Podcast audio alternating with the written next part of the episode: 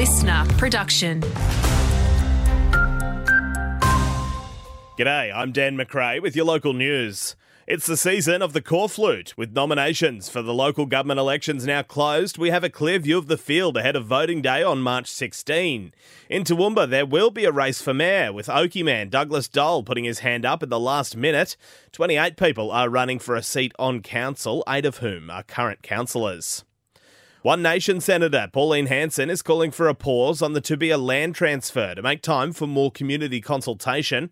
The state government and the Goondiwindi Regional Council are working to transfer a 220 hectare parcel of land about 50 k's west of Gundy to the local Aboriginal Corporation. The Department of Education has welcomed a $23,000 fine imposed on an Oakey childcare centre, Little Champions. The decision was made in the Toowoomba Magistrates Court yesterday. It was for multiple safety breaches between November 2020 and May 2022. Measles, whooping cough, crypto, and Ross River have all been circulating around Queensland, but why are we seeing them all at once? So far this year, we've seen 770 notifiable illnesses in the Darling Downs Hospital and Health Service, where doctors must report cases to the Health Department.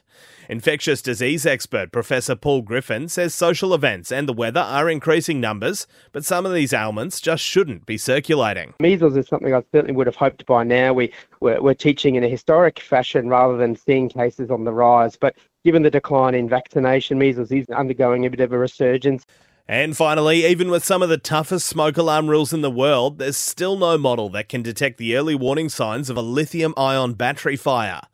Experts say only we can notice batteries heating up, expanding, or making a fizzing sound before combusting.